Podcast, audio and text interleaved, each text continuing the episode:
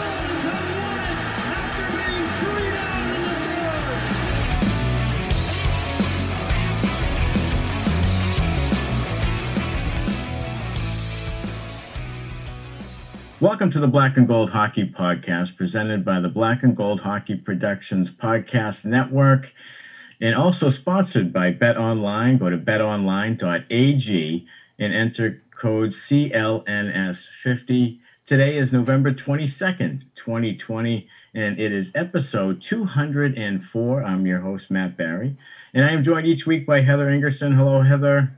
Hello, boys. Hi there. And also Mark Allred. Hi, Mark. What is up, people? Oh. Here to talk some hockey. I'm absolutely pumped for this. It's a miserable Sunday outside the Black and Gold studio, so we're here. We got a nice long agenda to talk about uh, some bees and some re- related news, just to keep the content going. So we love doing this shit.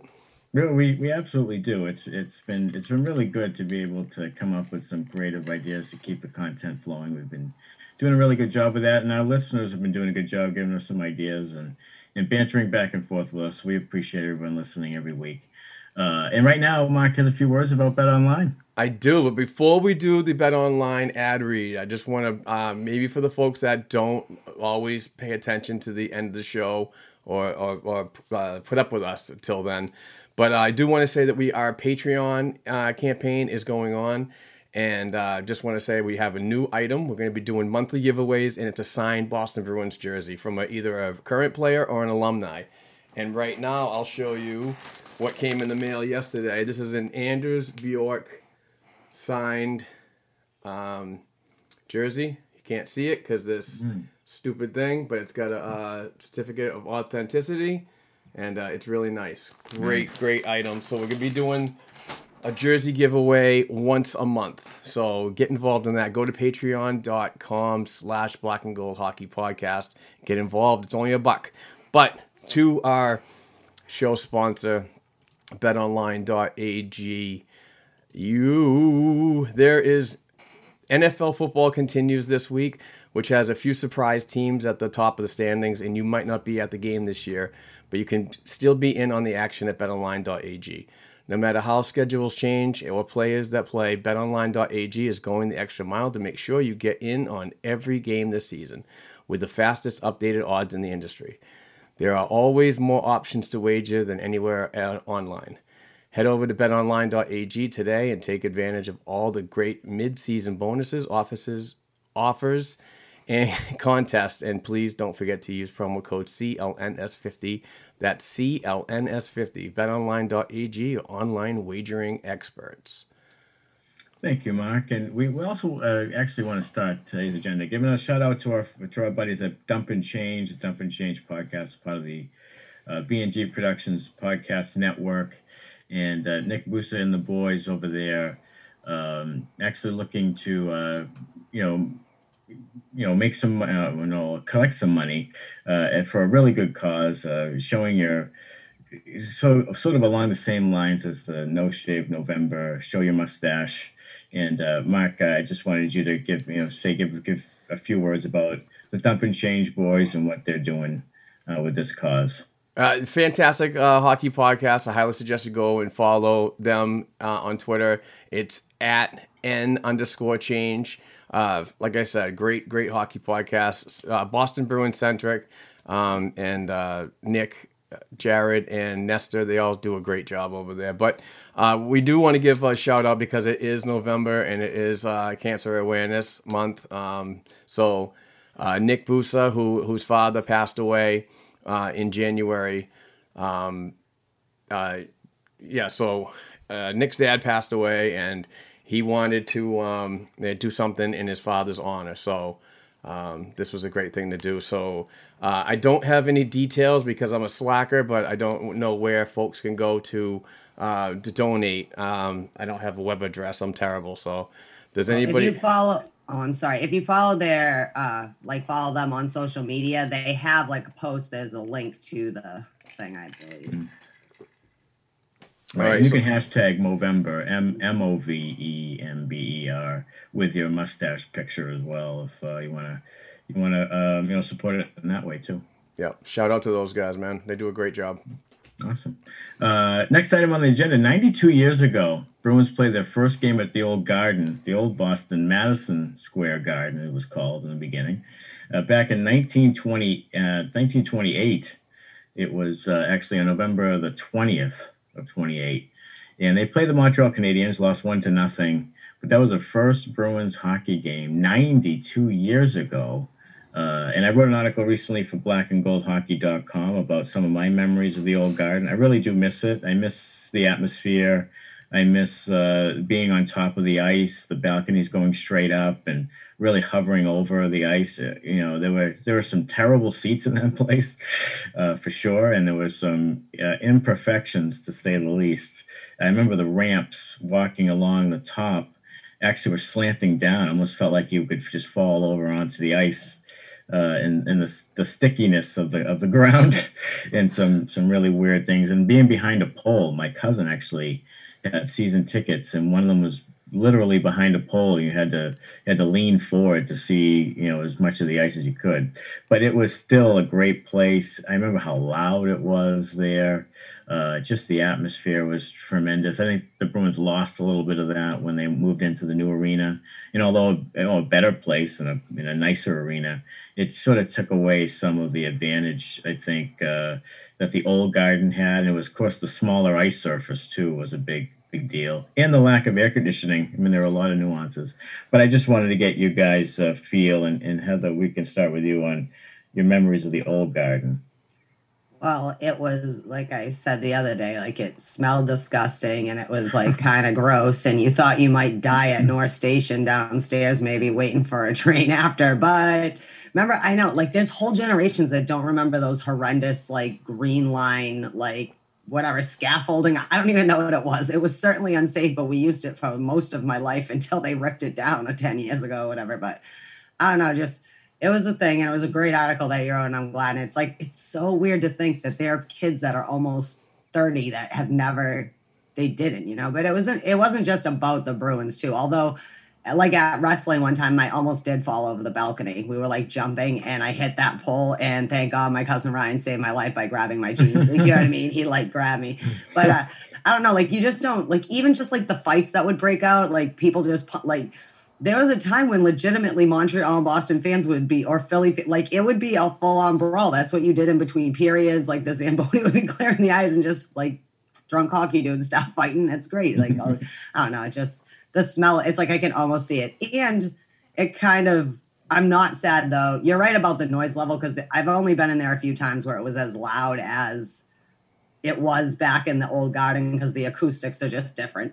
But I really don't miss the ramps, the endless walking and walking and mm-hmm. walking. If you've ever been to Gillette, sometimes you have to do mm-hmm. that. Like it's just who nowadays, please, escalators put them in. And I was so mm-hmm. happy when they did that. But no, I just, it was a great place from when I was a little kid, you go and watch Ice Capades or whatever, mousecapades on there or circuses or whatever. It was just like a event center, very important. And it was sad when it went, but I can't believe this building's as old as it is. I know.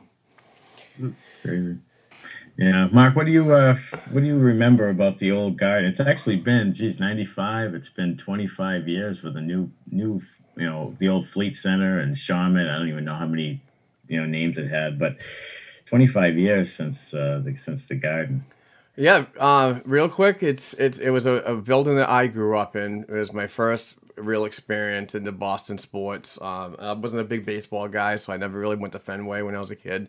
But my my choice of of uh, venture when I went to watch was was definitely the Boston Bruins and the Boston Garden. And um, you know, 1928 was the first game in November um, at the Garden, but the the Bruins' first game was in 1924 at Matthews Arena. They played there for um, quite some time in the old barn, and that's currently the uh, where uh, Northeastern plays right now. So um, some real good history of, of arenas back in the day.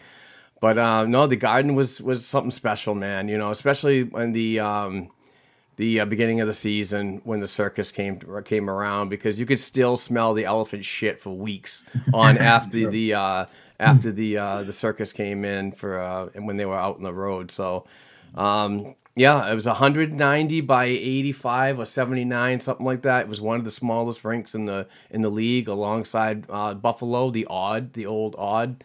Um, so uh, now that obviously the rinks have come up to standard, everybody has to have a sheet of 200 by 85. But it was just a very unique building. Um, like Matt said, you were right over the action. Um, there was several times that I would be sitting real close to Fred Cusick and Derek Sanderson and just hear them uh, talk. Uh, it was just amazing on how they called the game, and I truly miss those two, uh, especially um, uh, uh, Fred Cusick. And uh, he was just a, a mastermind behind the mic and and the play by play, and and just accompanied by Derek Sanderson and.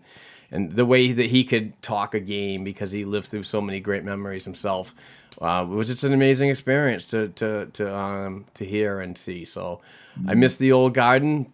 And shout out to my buddy Dale. We were both landscaping uh, for a company one time, and um, we we were going down to Norwell, Mass, which is which is down South Massachusetts, and uh, we would go by the garden every day when it was getting torn apart. You know, we drove we drove our, our construction vehicles down there and, and just looked over to the right. We were on 93 and just saw them picking away at it. It was just a terrible sight, but we did stop in and those guys, I was too much of a chicken shit, but those guys went in there and stole like big freaking hunks of bricks and threw them in the back of our dump trucks and took off. so those, those, th- there was some good memories. And, and my dad bringing me to uh, several games, me and my brother. So um, and the old garden. I think I think that was the first place I got high. Um, because my dad bought such uh, terrible seats, they were obstructed Right. views, and he's like, "Come on, I got a better place." So you go up to the gallery gods where all those cycles were, Oh, yeah. and right next to a guy, a gentleman, an older gentleman smoking a joint. So I'm probably, uh, I probably got high for the first time, like a 12 year old or something like that. No, it's Your eyes would burn. yeah, I Your know. eyes would burn being in that building. Yeah. Just cigar and cigarette Yep. and whatever. And like you, That's not fog. yeah, it was. Nice. although sometimes was fog. yes, true to that. Yeah. Well, you know, the famous fog games in the Stanley Cup Finals, uh, one had to be in the blackout too. I mean, that place was, and of course, the old Celtics games where Kareem would have a would have a migraine and it would be hundred degrees in there, and they had no air conditioning, and it was just playing in, in toward the end of May and early June in the garden was just like a sauna. But uh, I, I do remember, though, as you said, Mark, driving by when you could actually look into the garden because they ripped the side at the side of it off, and you could actually look into it, and it was just a bizarre view of seeing you just driving up the highway, and there's the garden. And was- literally, literally six inches apart.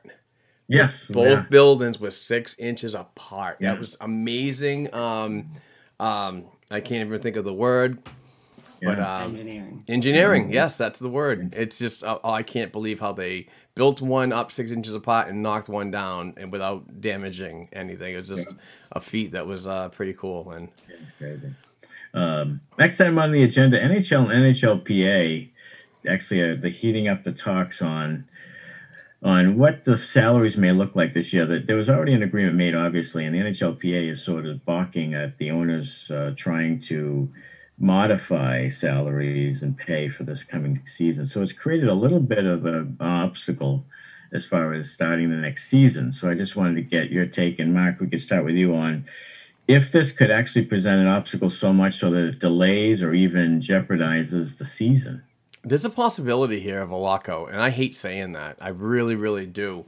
Um, but there was an agreement that was made in um, in the early early parts of 2020 between the NHL and the players union about them not um, you know everything's going to be fine don't worry about it kind of you know agreement and then they went on to the return to play in the playoffs and so on and did their thing.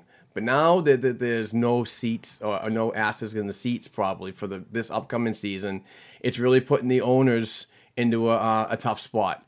So um, the owners have asked the, the players union to please come back on your contracts or the escrow a little bit, and you know try to work with them to to try to save the league. But the players uh, took this as a um, a slap in the face actually, and said that you know the the the, the owners uh, promised this and promised that, but now they're you know changing things around. So. Uh, they didn't like that, but the, there's ongoing discussions about this topic, so, which is good that they're there's there's you know they're moving forward, trying to get this done. Um, but it's it's not going to be easy when you can't put fans in the stands, and I totally get it. But you know, I, I can sympathize somewhat with Jeremy Jacobs and what he's doing as a businessman because his his business is predominantly on concessions and and and you know everything like that. But uh, an owner, like uh, I was talking about this on Sportscaster last night, that uh, an owner uh, like the Winnipeg Jets can make eight billion dollars from March till now.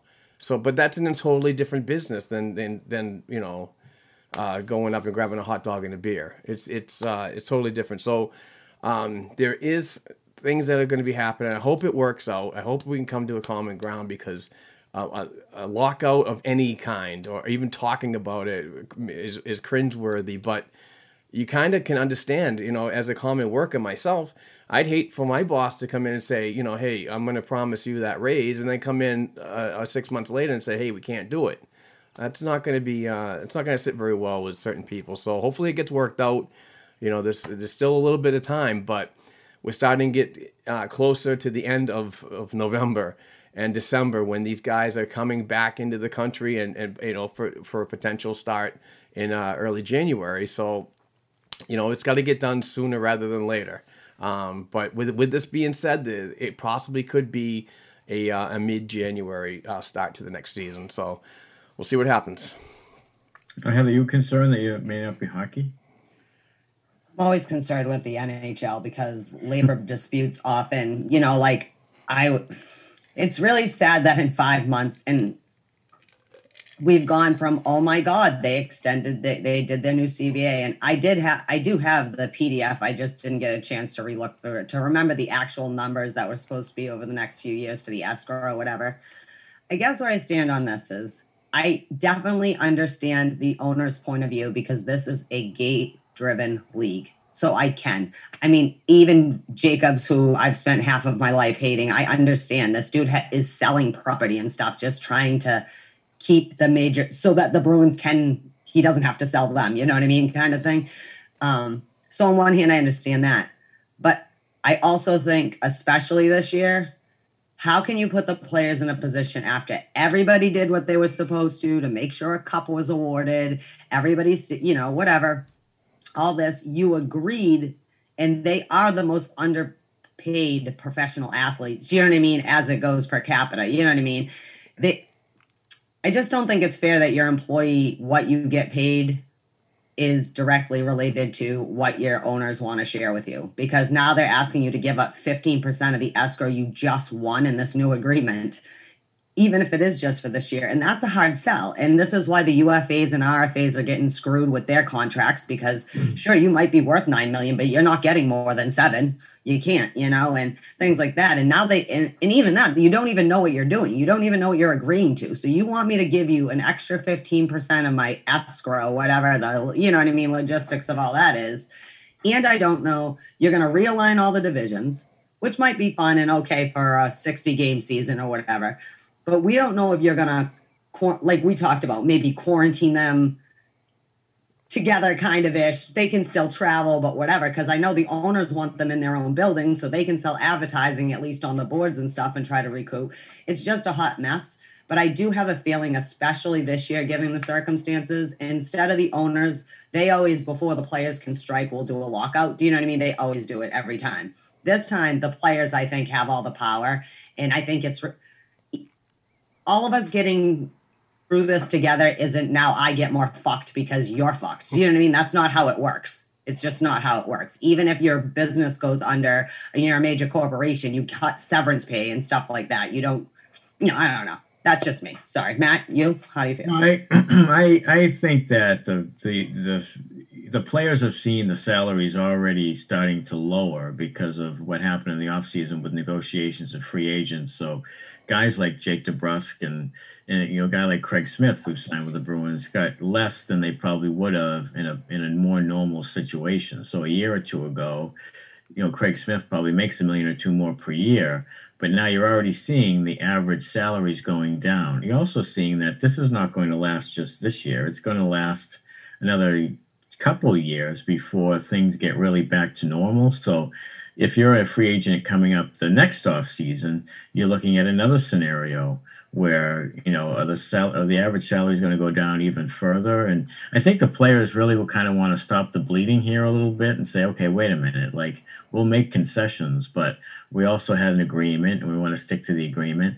I mean, I would think that they would come up to some sort of arrangement or agreement with it or some sort of modification uh, that they both can agree on. The only problem I see is that if the owners sort of you know stick their their feet in the sand and don't really move on from it, then it could cause an issue where you may not have a season or a delay in the season. And I don't know, like at first glance, I think, well, you know, how could they possibly cancel the season? But then I think to myself, well, if they're not getting revenues anyway from ticket gates and things, maybe the owners say, well, we're not going to make as much money anyway, so you might as well save, you know, save money and and not. I guess there's not as much of a sense of urgency than in a normal situation to have a season because you're really it's not a it's not a real season it's not a real uh, experience in a real situation so i i don't know i guess it, it all depends on what the owners are, are looking at as far as saving money or if they're really invested in having a season you know too that's the other thing so it's going to be interesting as the further along it goes and the closer it gets to mid-january because it's not that far away i mean it's less than two months away so I don't I don't know. It it's um, it could turn either way, and as we see in the NHL in the past, the owners and players sometimes create this tension between each other, and and they don't work things out. I, there's a lot of things the NHL does that I never understand, and um, and I think the players are really concerned about a bubble, and I think if you're the if if you look at the NFL, they've they've had to they've had cases, tons of cases of COVID, and had to move games around. And, but they have the luxury of playing once a week. So if you if you're moving around city to city, you're bound to have COVID cases, and then and you also have uh, guys in the minor leagues who really aren't either aren't playing because their teams aren't playing, so they're not working out or anything, or or game speed working out. So can they fill the roster spots? I mean, it's kind of a mess in that way too but you also have like three games a week. So can you move a game and then play? You can't play five straight nights to make up games. So it, it could be a little bit of a mess. So I don't know. It's going to be interesting to see in the next couple of weeks if they can. I give it till like the next couple of weeks, and they should be able to come up with agreement. If it goes beyond that, then we're getting a little bit of a danger zone. I think as far as when the season will start or if it will. So it's it can get a little scary. I'm not concerned right now as much, but I will be if it gets to be mid December and they haven't come up with anything. So we'll see. Um, so next item on the agenda is the North uh, section of the ECHL has actually opted out. One of the Maine Mariners up here in Maine, as I live near, right near, 15 minutes from the from the arena, and Maine Mariners are actually uh, part of that group that's decided now after saying they would start the season around uh, then it was first was mid-january then i think it was first of february and now it's now they're out. So that's another minor league uh, that has opted out and it's becoming more and more difficult for, like I said, these prospects to find places to play. And also, um, as far as the AHL concern is concerned, trying to get enough players ready so that there are COVID cases. So I don't know, Mark, you're the minor league guy, and it's very disappointing. Disappointing for me being up here in Maine and being able to be, go down the street and see them play. And it really makes it more and more difficult for the young players in their development. Yeah, it's tough. Um, but the, the, this is the things that have to be done when you look at it as a business. Um, overhead costs are, are just not like most places are, are not even at half capacity, probably not even at 25%, which just it drives your overhead prices o- over and it's just not good business. And that's basically why the uh, potential affiliation with the air quotes uh, with the Atlanta Gladiators, um, you know, and they opted out because of that that reason. Uh, the Bruins were not affiliated with them um, at the end of this past year when uh, they ceased operations on the on the regular season and the uh, Kelly Cup playoffs. Uh, but I heard a rumor that they were going to uh, do another affiliation, but now that they opted out, that's no longer. They're talking with the Jacksonville Icemen right now uh, in Florida, which their cases are just absolutely ridiculous and just keep continue to get higher in Florida. Just a, uh, a cesspool for the COVID. Um, but uh, this this for me personally, this is not good news for the higher league, the American Hockey League, which is another league that survives on uh, asses in the seats. And uh, the the Boston, it's very important to know that pe- folks out there that continue to argue with me about this, the Providence Bruins are not owned by the Boston Bruins. It's an affiliation. It's just it's business. It's one business and another business working together on affiliation. The Boston Bruins do not own the Providence Bruins. So, um, if the AHL can't get support from the NHL, I think that the AHL is the next one that's going to be starting to freaking lose teams. Um, so, and the NHL doesn't have money right now to support their affiliates or even, you know, contracts, you know, and, and w- w- what's going on in the future. So, I, I can see the AHL doing something very similar, and I hate saying that. I don't see. I remember a couple weeks ago and a couple podcasts ago, I mentioned that there was an idea that the NHL wanted their AHL affiliates to travel with them and kind of play like a session in the morning and then have a game at night. You know, AHL in the morning, NHL at night. That would cost way too much for the uh, for the NHL clubs to do. So that idea is completely out. So I would actually look for news that some teams might might opt out in the AHL, and I hope it's not the Providence Bruins. Yeah, I, I don't know. Um, so Heather, I don't. You know, it's it's hard to. I just worry about these prospects getting enough time to play hockey. So I don't know your thoughts on it.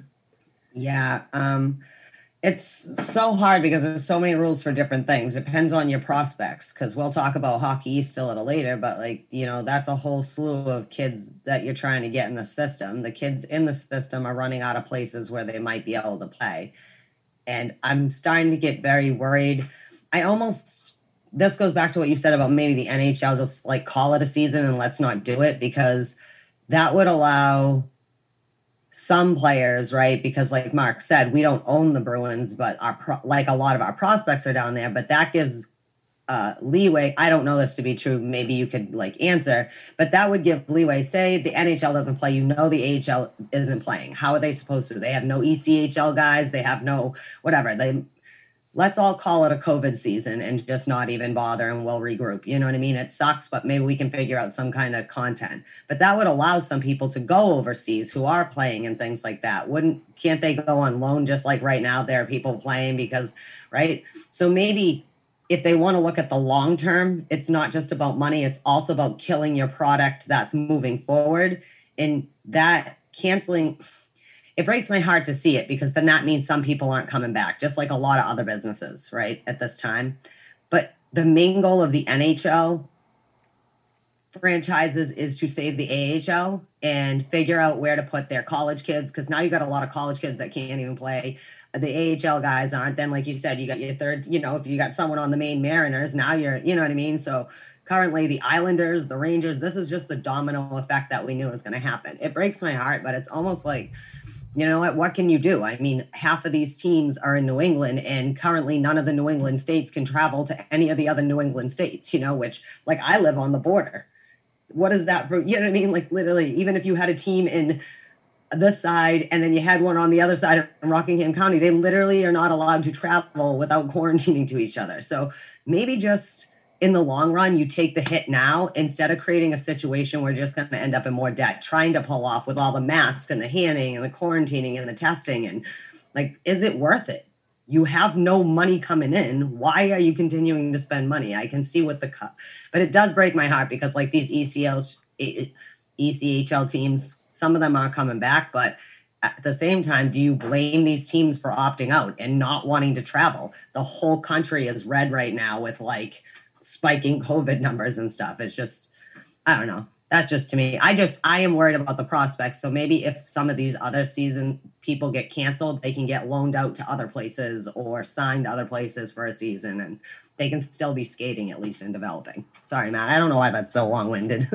no, I, I, I, my, my thing is if you can't have people come to the games and pay, then it really doesn't make a lot of sense to have a minor league season because a lot of the, a lot of the revenue is based on ticket gate. So you can't play in front of empty arenas as a minor league team. It just, uh, it, it just doesn't make a whole lot of sense. I mean, it, the NHL can do it for a season or two or whatever, manipulate that, but the minor league system, you, you have to have people come in and pay and and do the pa- season packages and all that stuff. I mean, and all the revenue from the con- you know conce- you know whatever it is, concessions and merchandising and so if you have no revenue, it's just it just doesn't make a lot of sense to have a season. You really can't can't do it. And so I I don't blame them for not being able to do it 100%. It's just uh, it's just going to be hard for some of these young guys to you know, to find other places to play and to stay fresh and, and that sort of thing. And and it's too bad for a place like Maine, who doesn't have professional, you know, I'm sorry, uh, you know, major league, uh,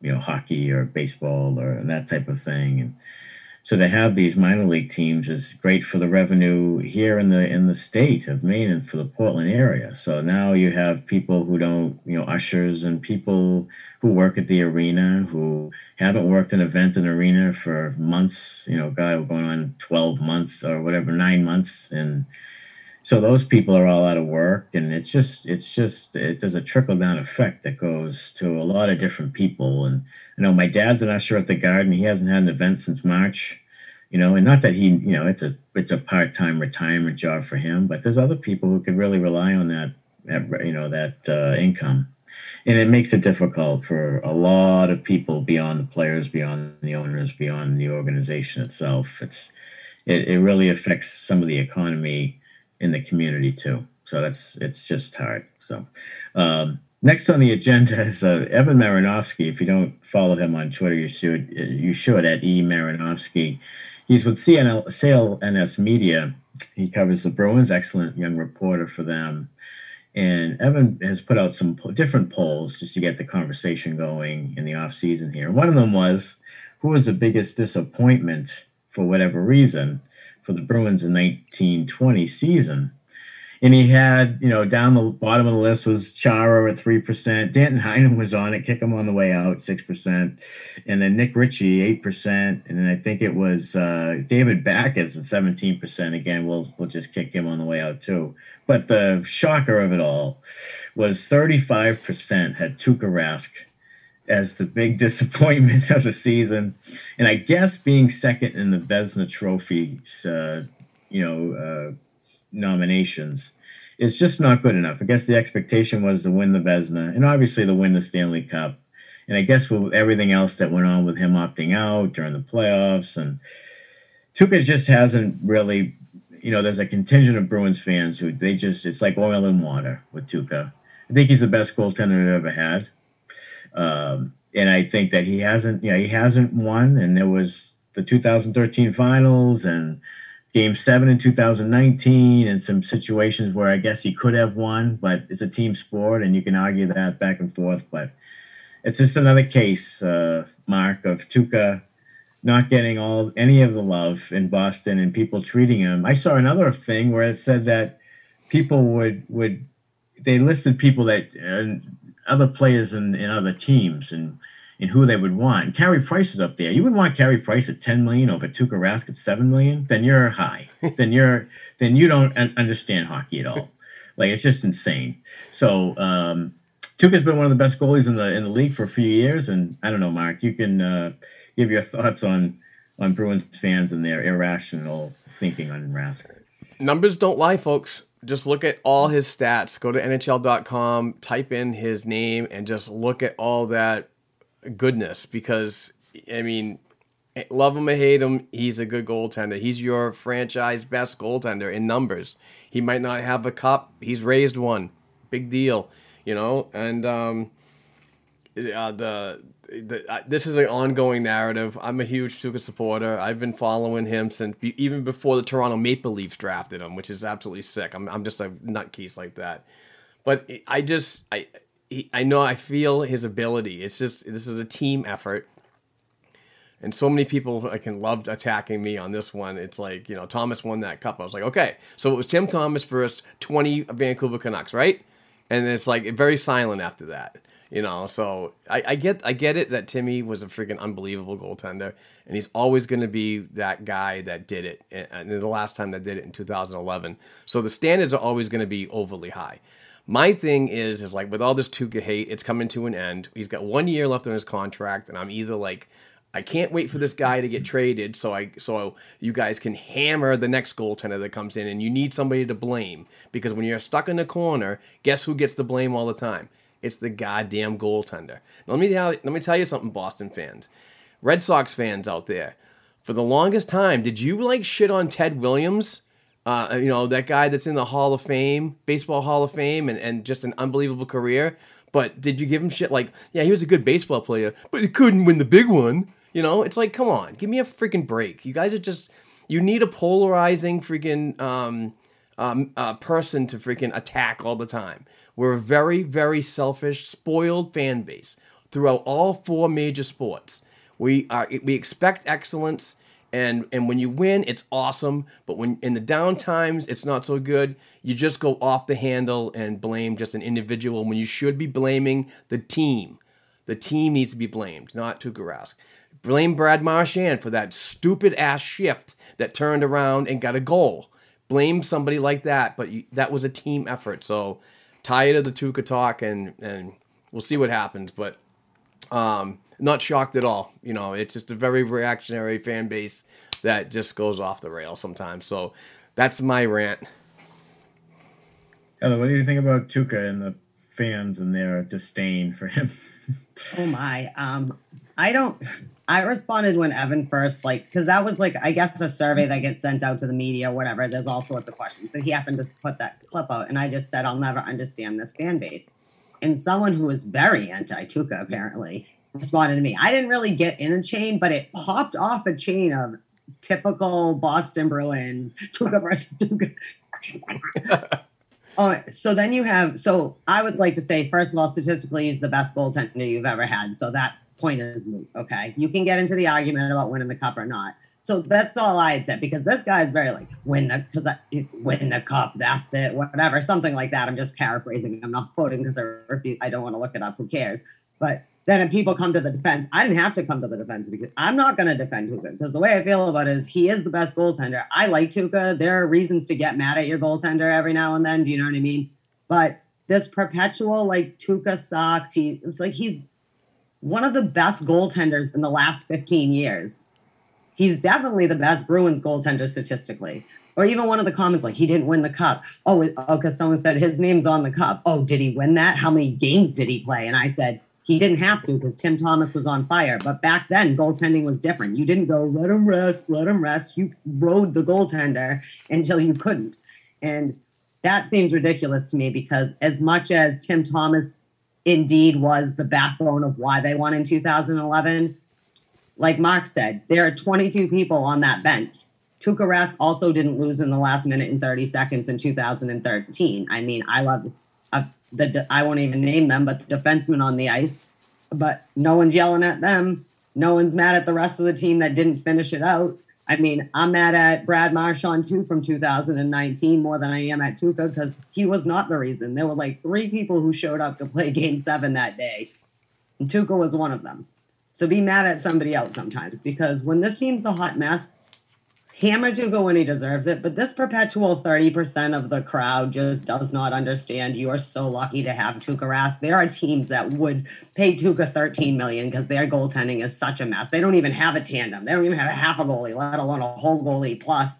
I don't know. It's just ridiculous to me, but predictable. Like, I, what is wrong with us? We're just again, I love us. I am one of us, but we're all insane. I really think we're insane. Go ahead, Mark. Sorry. Real quick, I just want to touch on on how reactionary this fan base is. Is like when when Dan Vladar had to go in for the the terrible performance that uh, Yaroslav Halak uh, did that night, uh, accompanied by a pretty bad Bruins team that particular game.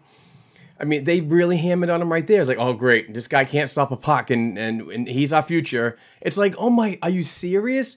You put a twenty, uh, uh, an early twenties goaltender that's still developing in a high pressure situation like that, and try to freaking uh, salvage any of that game. I'm sorry, and the guy was coming on on two on ones, and they were freaking scoring on him. What could he do? but you already set the base for the hatred of the next one coming in, which I think is absolutely ridiculous. This kid needs more NHL time, not just a playoff game where he comes in to to salvage uh, uh, what's left. So. Uh, it, it's oh, the fan base just drives me nuts with their lack of intelligence. I'm not the fucking smartest hockey guy in the world either, but I, am common sense. You know what I'm saying? You yeah, I, I agree. I agree. I, I, think they don't. Sometimes you just don't think rationally. There's so there's so much passion and intensity in how Bruins fans think about their team that I think that sometimes they just get clouded and they don't think straight. Like they they they lean on the old narratives. You know, it's the it's the Jacobs fault. It's the Harry Sinden. It's the they're cheap, which is wrong. And then there's the you know the Tuukka Rask is not you know, Tim Thomas won, but I'll tell you this about Tim Thomas. Just two, two things about him. One, he wasn't great in the entire playoffs that year. His first, the first series against Montreal, they almost lost, and he wasn't very good. And then he started to pick up steam in second round, and then of course against Tampa Bay and, and Van, against Vancouver, he was very good. He was he stood on his head a lot, but he also had an excellent defensive core in front of him, like an excellent, like the best defensive core in the league. Dennis Seidenberg played out of his mind in that whole playoffs. So that's a that's a better defensive core that this defensive core is right now, and certainly more veteran, more experienced.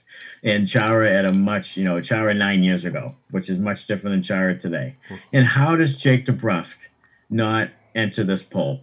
I mean, it's just asinine. Like, how do you not think? For me, my my top three major underachieving disappointments would be Jake DeBrusk number one, and then you'd have like the the Karson Kuhlman, Anders Bjork group that we've been hearing about for a couple of years now, who's who don't improve and don't progress and need to because they need to fill those spots. So those that's another disappointment. And I really wouldn't even and then I'd probably have Chara like third, only because and not really to his own fault. I mean he's older and he but he severely declined this year. This is the first year where he showed a lot of decline and that was unexpected to me. I thought he'd show some, but not to the to the point that he did this year. So that was a disappointment. But other than that, I mean, Jake DeBrusk is on the top. Tuukka Rask doesn't sniff this this this thing, and it's just unbelievable to me.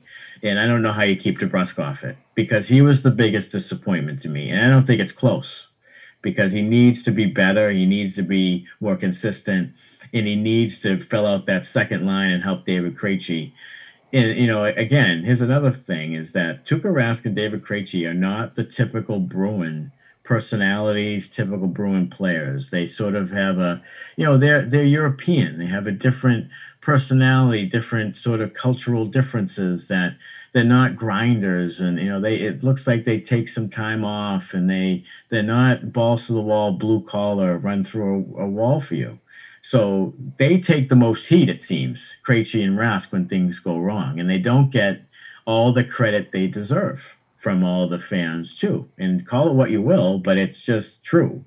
And they'll they'll they'll they'll back Brad Marchand to the end of time, even though he does stupid things, takes stupid penalties, takes stupid chances he doesn't need to take. They always, always, always, always support him and make excuses for him. But the minute David Krejci you know, coughs up the puck or does something that looks, uh, you know, le- less than top effort, they're all over him.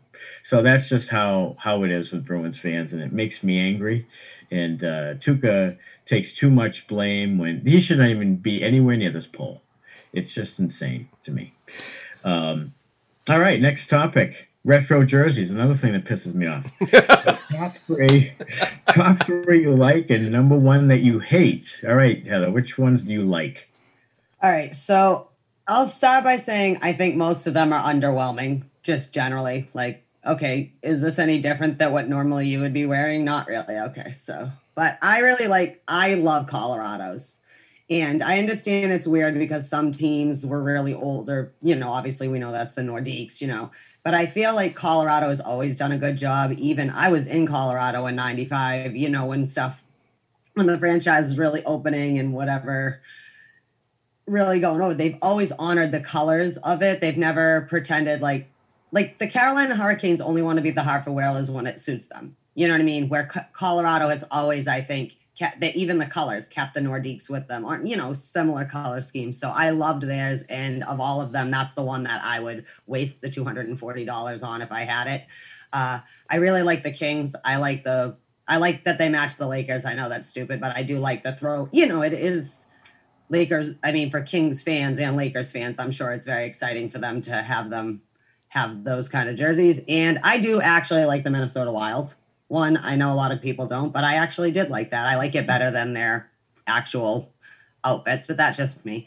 The one I hate is Detroit because I feel like Detroit's already having a shitty enough year being a member of the NHL and of a storied franchise. This is a sh- you're gonna cough up for them, which is basically a white fucking practice jersey and a red. Like it's one of the most iconic logos in sports. Like it's been around hundred whatever years.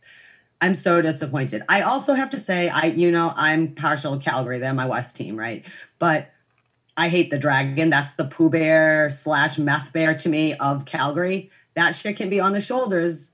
But no, why are you doing this? Don't do this anymore. Then most of them, I mean, some of them were interesting, like Arizona, or, and but most of them were like, fuck. But I did not hate ours the worst. I will throw that out there. So go ahead. Who else? What do you guys think?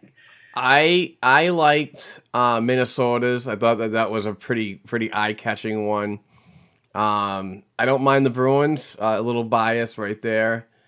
And uh, the other team that I really oh I and and hate me for it, but I do like the Canadiens jerseys. I like the blue. I like the reverse. It's just I don't know. And and oh, one more that I did like is the New Jersey Devils.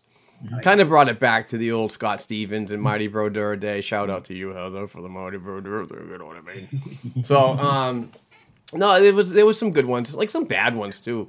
Like the Dallas Stars, it was terrible. It's like stop with the all white. It's oh, it's it's terrible. And yeah, the the uh, the Detroit Red Wings were very uh, practice jersey esque. So that's that's my thing. Um, but again, this is probably something that the, the league needed, and uh, so get some interest and spend some money to try to recoup some losses. So it's smart to do, but it's also uh, also a, a moment when you want to slap some people's hands and just say no. Right. Top three for me: uh, Colorado Avalanche, uh, Quebec Nordiques. I love that. I love. I, forgot love the one. retro, the true retro. I love the fact that you've worn something like it before. Brings you back to those days in the early '80s of the Stastnys and Michel Goulet and them. I like that one. I like the Hartford Whalers, of course, New England team that was is now defunct, and love those old Ronnie Francis, you know, Kevin Dineen type. I love those uh, Carolina Hurricanes, Hartford Whalers ones, and I love the Kings. Like you said, the purple and gold. Again, it brings me back to the '80s of, you know, Luc Robitaille and Bernie Nicholls and those guys. Love those jerseys. Love the Devils green. Love the Andy Brickley, you know, old late '80s Devils. Love those too. I really like the. I did like the Canadiens too. I I, I see that, and I, I like the the Maple Leafs. I like those old you know old sweaters with the laces and the and the Maple Leaf logo. It's again, it's old school. I absolutely cannot stand the Mighty Ducks. It looks like Oh yeah, eight- no, that's another one I hate. Oh my god, it looks like an eight-year-old drew it on a scratch paper. It on the front of the thing. It's It does too. It's terrible. It's so bad. There's no color to it either. It's just like a sketch of a thing that they throw. It looks just horrific. I don't Be- understand why they would do Black that and. Gold Hockey.com and uh, Bruins Jacked Up Hockey Podcast host Jack Godsoe absolutely loves them. And I think, yeah, he absolutely loves the Ducks one because it brings him back to uh, a stupid cartoon when Ducks play hockey and they fight crime. First of all, it was a very popular cartoon for his set. Because Right. he's like my cousin Stephanie's age. So they're younger than us. Like we were a little older when Mighty Ducks came. You know what I mean? we were right. on Yeah. So I get that. I personally think they should have just had the classic original Mighty Ducks, like, the you know, when they first came in in the Uh, league. yeah. Very recognizable. People would just hockey fan kind of want to buy it up, like we talked Right. about. The one I did forget about, I did like too, was I love the Lady Liberty because it's close enough to the Rangers Another logo one, that yeah. you recognize it as the Rangers automatically. Yeah. But I also love the Statue of Liberty. Big No, fan of that. I like that too. Yeah, but that that that Ducks one just uh and, and and I and I'm with you. I don't like any type of dragon, any type of you know, just I don't like silly kids stuff like on there. I just I just you know, don't do that. I mean, it, it needs to be more classic. It's, it's retro, meaning throwback, meaning we've worn something like it before. I'm growing on the Bruins thing. I think I just need to get past the fact that they're not doing just the old 80s thing. And the gold does look pretty good. It looks better than the Pooh Bear gold thing that they wore in the late 90s or whatever it was. So I, I, I agree with that. And I, but anything like that that has like a dragon or the Flames one or the Panthers one. I mean, there's some ones out there that just, I, I just, no caricatures on there. It's just, it looks silly. I, I don't know. I just, I'm not a big fan. For $275, I'm not buying it. Hey, to, just to clarify, is is that a dragon or is it a horse? No, I I think think, it's it's, a a dragon. dragon, Oh. oh blowing fire. Okay, all right. fire-breathing dragon. Because Yeah, it kind of looked like a broad horse. You know what I'm saying? Well, This is- another thing. If you don't know what it is, then they're not succeeding. Well, it Yeah. is. It is the Saddle Dome, and they, they it is Calgary, and they're Oh, known right. for their, No, you know. But I think that's why it's the. I don't know. It could be, but I always assumed it was. A, I thought it was a dragon because they had that jersey before that logo. Right, right. Like their third jerseys or something. I always thought it was a dragon, but they drew it in the style of the horse, kind of as a nod to the stampede. Do you know what I mean? Yeah. Right. But I could be wrong. What do I know? I um. I'll have to reach out to some Calgary folk and uh, get some uh, I'm intel pretty on sure that. though that it is, but just the style of the drag, they made it the kind of so it's like a horse dragon, a Right. fire horse. I don't know what the hell it is, but it is should not be on the front of your jersey. That's all. Excuse me. Right. Um, all right. Before we go to break, we'll sneak in Inga's tale of two Twitter reply chains. And uh, Heather, I'll let you take uh, control of this one. Okay, so like the first one was when with the Evan thing, and just like, man, I hate other Bruins fans sometimes, but it's funny. Like I like watching us fight with each other because again, we're so just here or here. This is how I am. There's no reasoning. There's no let's come to an agreement. That maybe Tuukka sometimes sucks, but overall I'm happy he's our goaltender. No, it's like you're wrong, you're wrong. It's like worse than politics sometimes, I swear to God, with Bruins fans. But then on the flip side, when the new retro jerseys came over, I had flippantly responded to the uh, Vegas Golden Knights, like, how does a team that's only been around a handful of years even do retro, right? So, not really in a like being a little, I was being a little bit of a brat, I'm not gonna lie. But I also am interested because I don't know anything about like Vegas hockey. Like, what the hell? Like, I'm an elitist Yankee snob. Like, I barely acknowledge hockey west of the Mississippi. I'm just saying. So, it was nice because their fans, they do not like, oh, you're so stupid and ignorant. Now, clearly, my logo, they would know I'm a Bruins fan or whatever. So they could have easily opened up a like Whole can of worms. of- yeah, fight, but they didn't. They were very respectful. And you know what I learned is that the Vegas jersey actually is a throwback to the IHL Thunder with different colors and also the ECHL Wranglers. Don't really know what that means, but I would like to say thank you to the I didn't write down your names, but Vegas fans who respectfully started fighting amongst each other about something, but not in the way like we'd be like, "What the fuck, guy? You're so wrong. That's not even how it happened." They're like, "Actually, they did not sell out the billion thing or whatever." But thank you to all the Vegas fans who gave me a nice other team interaction because really, I'm only around other like fan bases that are jerks like us. So you know, like. so, um, but that I thought that was an interesting fact. I'd like to share it. So see how on hockey Twitter people we can actually have a useful exchange of information and even chirp a little without going crazy. It's okay. That was it. That was the tale of two Twitter chains. Bruins Twitter chain, Toga Sasaki is golden. Oh, yeah. Tuukka is the man. Respect him. Hall of Fame goaltender. No, he's not. He's the worst goaltender ever. How can you even say that? He's never won the cup. He's never going to win the cup. Ah. I think I'm gonna put a poll out, and I'm gonna put like who's your wor- who's your most hated Bruin. I'm gonna put Rask and Krejci and Jeremy Jacobs. I'm gonna put them all and see who picks those first. Like, just they're not even gonna be able to pick. We're gonna have like all the above as the last one. Um, yeah, that's crazy. So, uh, so we're about the hour mark. We'll uh, and uh, Mark has some words about uh, the uh, store next door. Yes, we are going to take a quick break and hear from the store next door. Please go to thestorenextdoor.ca and buy some awesome stuff. It is the holidays, and I'm sure that these guys will get an item to you before they ship internationally, and they are awesome people. Um, and it's it's all hockey related, uh, old hockey sticks into furniture and other great items. So please go to the store next door.ca. They're a Yarmouth, Nova Scotia company. Check out their website, and um, if you, if you happen to be there, buy something. It's because it's a for a great cause. So we'll be right back.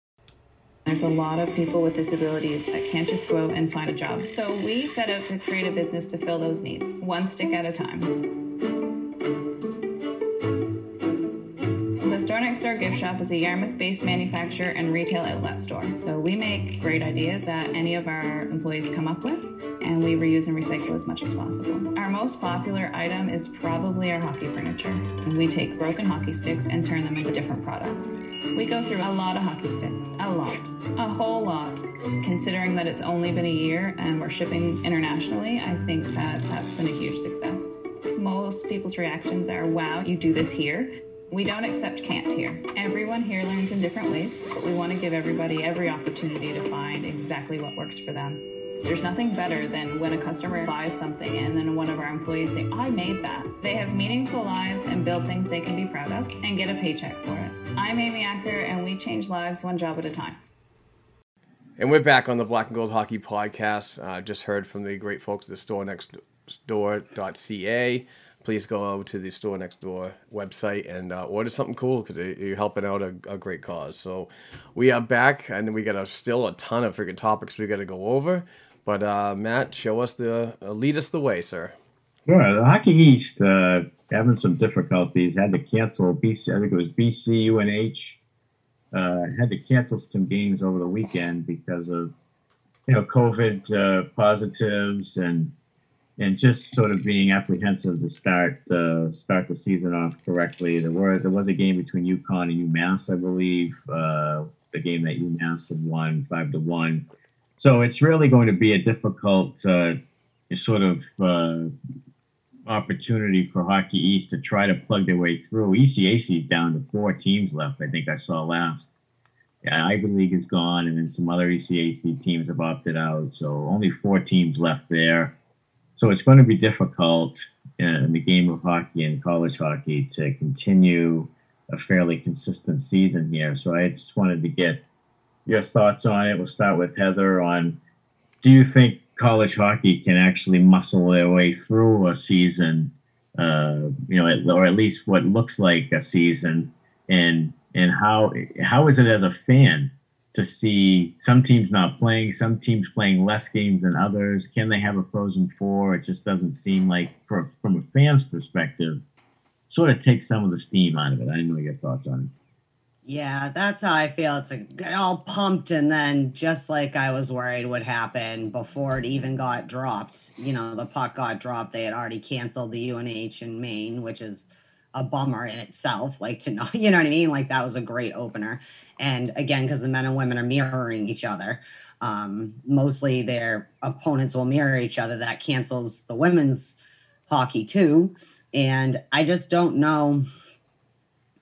I just if we're already canceling games, I'm sure this flexibility. I know they have this like double playoff, like kind of elimination, maybe to make up kind of four games that they might lose. But I'm just not sure how they're gonna be able to go forward. Like I said, right now, New England states aren't allowed to travel to other New England states, and how do you pull off Hockey East with most? You know what I mean? Like it's not even if you could pull off something with the closest teams to each other and maybe kind of did like mini pods and just kept having them play each other and then maybe it'll lighten up a little you can switch the schedule around that way it just doesn't seem like it's going to be able to happen and then what do you do? That's a whole other level of affecting hockey from top to bottom that's going on. I don't know. I just and it's gonna not it probably won't work out overall in the NCAA because, like you said, there are teams dropping out still at this point. There are teams that have already lost, and things right now seem to only be getting worse, like heightening the for you know travel concerns and things like that with COVID nineteen. And college campus is a hotbed, so even if you can keep your players isolated mostly you can't not expose them to the rest of the college campus or the city of Boston or Providence or whatever. So, I, I as a fan, it, I almost wish that we would rip the band-aid off and just say it can't happen. But at the same time, if we can get 15 games of all these teams get 15 games, and that would also make my heart very happy for the players themselves uh, and all these schools. Because some of these schools, like you know, like we live in the United States, so a lot of schools depend on football as their big moneymaker. But there are some schools like Boston University or Wisconsin or Michigan or whatever, they also depend on their hockey because they are powerhouse teams that can get a lot of sponsorship and stuff. So I just I don't want the kids to be in limbo, but I also think that in the end, if they decide that the end of December that never mind, we can't do it, then what was the point? You know what I mean? I'd Yeah. rather them just work out, maybe train, you know, whatever. They could do lots of training some other way, figure it out. You know, maybe things lighten up and you can get back to a shortened schedule. But it's just disheartening because I want the kids to play more than anything because they work very hard to become D1 hockey players, you know, and they need that, you know. They've everybody's had it ripped from them, and I'm sure it hurts them the same way it hurts my kid when he couldn't go to his game because we had to shut a rink or whatever, you know. And and as a fan, I just really love. I like on Friday and Sat. You know, you throw on and there's Hockey East on on NESN or whatever you're watching it on, and it's just disappointing for everyone all around. Now I'm bummed out. Thanks for bringing this up. Why did I put this on there? I don't know my, how much. Uh, I mean, you you love watching hockey, obviously, all sorts of different levels of hockey, and this is just another. I I just don't see them being able to get through a season. I with the with the spiked numbers and flu season in, in full gear here for at least another couple months or so. It's going to be really di- difficult to have a season right in the midst of this. Yeah, it sure is, and it, and it's tough. I mean, it's just it's, just the times that we're dealing with, and, and this COVID crap. It's just continuing to just just dismantle great programs. Um, but for me to bring it back to a Bruins thing, I- was I really wanted to watch Trevor Kuntar's first game at Boston College uh, over the weekend when they were set to play a ba- uh, I think a home and home or a double session with UNH. Um, so I was I was a little disappointed in that. I was kind of looking forward to it, but then I, you know, I found hockey elsewhere in the USHL. I watched Mason Lohrei last night and Jake Schmaltz, and been watching a lot of uh, Michigan uh, with uh, Beecher and Becker. So I, I ordered the Big Ten Network. You guys should too if you uh, if you do. It's really good. So um, yeah, it's just it's just unfortunate that things are happening like this in these times and you know I, i'm with heather with that. You want to keep these kids up and up and running with skating and and avail, uh, you know just to, to keep the development going. You don't want a speed bump like covid to to put a ripple effect. I mean it, it puts a ripple effect in everybody's lives but when you're trying to get away from the covid talk all the time and try, try to go to your happy place it's very unfortunate. So that's It is. It, it is difficult because I, I'm a hockey guy. I used to I used to go to BU games all the time when I was a kid and uh, during their heyday of you know the Amontes and and and all those great the McEacherns and all those great players they had at BU and uh, it's just it's difficult for the you know the large majority of those kids who this is the only hockey this is the end of their hockey careers. I mean a lot of them won't go on to play pro, and if you're a senior you know that who uh, who's really been like Heather said, just working your whole life for this year, and it's just such so demoralizing to college kids and high school kids who work so hard and, and really have passion for it. And this could be the the end of an organized, you know, playing hockey in an organized fashion at a at a high level. just really difficult. And I hope that they can work their way through it. But with more and more teams opting out, and um, all it's going to take is an outbreak on a team to shut it down. So I don't know. I, I'm hopeful that they can they can work their way through it and and bubble themselves in their own in their own way there. I liked Heather's idea of having like the city teams maybe play um, a few weekends just to get some games in and stuff. But again, I mean, what are you what are you playing for? There's no real. Is there a means to an end at the end with a tournament and that sort of thing? So it's still not a great scenario. But And no I'm bean pot. No bean Yeah, pot. I was no- just no thinking bean that. pod. So there's another thing. You're a senior at BC or BU, and you uh, bean potted is a one of the big reasons why you go there is recruiter recruitment, and um, yeah, and, and you can't play, and the Beanpot is uh, yeah, it's just it's just not a great situation, and I and I feel like the young people are getting sort of screwed in the end because not a lot of young people are really getting super sick with it, and I think it's hard for them to understand why they can't play because they you know they're they're young in the sense of immortality and everything. And, and they feel like you know why why can't we play if we're not really in a huge danger? And it's just it's a lot of confusing thoughts that go through your head and i can understand so. Um so anyway the next uh, next topic is the jakobs squared off jakub zboril and his team squared off against jakub lauko two bruins prospects Lauko ended up actually scoring a really nice goal to break a one-one tie in that one. And and Mark, we'll start with you and your thoughts on the two Jakobs. I know that Zboril, I've seen mixed reviews. He's had some good games and some bad games and some inconsistency. It looks like, and then Lauko came in gangbusters with a lot of sort of hype after the draft. This could be the type of Bruins player that you really love, and then he sort of flattened out and didn't really you know, he had some injury problems and things, but it seems like he's starting to turn the corner and progressing into the player that they thought they might have. Yeah, and let's hope that uh, that it, it comes to fruition. Um, I'm still high on Zboril, uh, even though that you know he was a first round pick and kind of a dis- disappointment in 2015. But maybe some uh, some kids need a little extra time to learn the system and so on. So he'll certainly get his chance. Um, you know, and, and as a, a Twitter follower, Cam Brommel, uh, who does a fantastic job of, of letting Bruins fans know what's going on uh, overseas with the with these players on loan. Um, you know, I think Zboril had I had a game or two that were not very good, like Matt said, but uh, he's starting to come around. So, um, and and for Lauko, you know, he's just a, a spark plug of a kid, uh, a good prospect in the system um, just riddled with injuries last year. Hopefully, uh, you know, we take he turns the page uh, on a health perspective.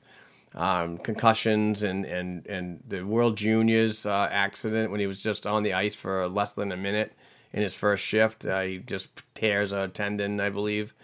So, uh, you know, there's high expectations for him because he's so fast and so crafty um, with his skills. So, uh, I still believe that he needs another year or two in the in the AHL. Um, he certainly can do that with his entry level contract.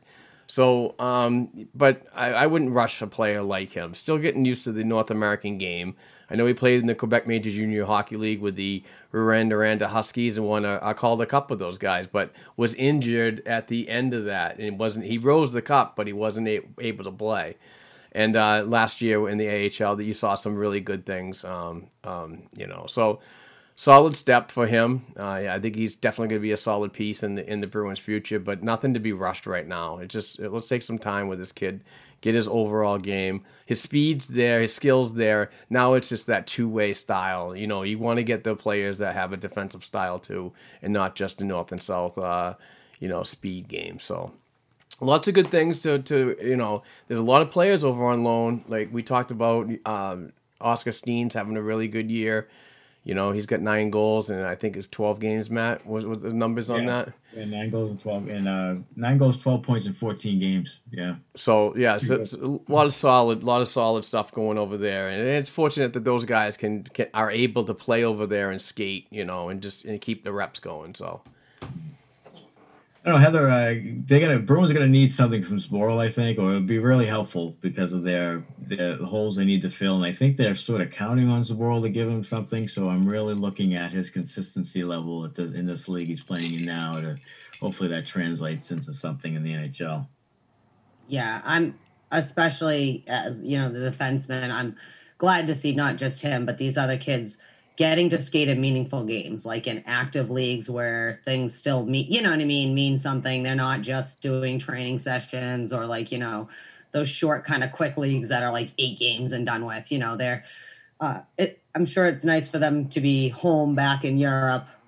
Uh, but I, I agree with you. I think that they, all of them, you know, that Europeans, you have to get used to the North American style and maybe a little bit of a slipping there, you know what I mean, was going back to that style. Do you know what I mean? Because now it's been nine months or whatever you were playing North American style, which is an excuse, but he is young and he'll grow. But I agree with you. Like, I really like to see him get a little more consistent on what he shows. And I know it's a little different style hockey, but um, the NHL today is a lot more like European fast style than it is the old school luggy, as much as we all dream in that world that we still are in the big rundown, like you said, trucking kind of hockey that we play on North America. So, um, but I think it's a good opportunity because you certainly don't want these kids, especially like Lauko or Zboril, th- those prospects, because they're the ones you are, you need him, you know, to fill in on that back end. Like we don't have a choice. Like Vaakanainen,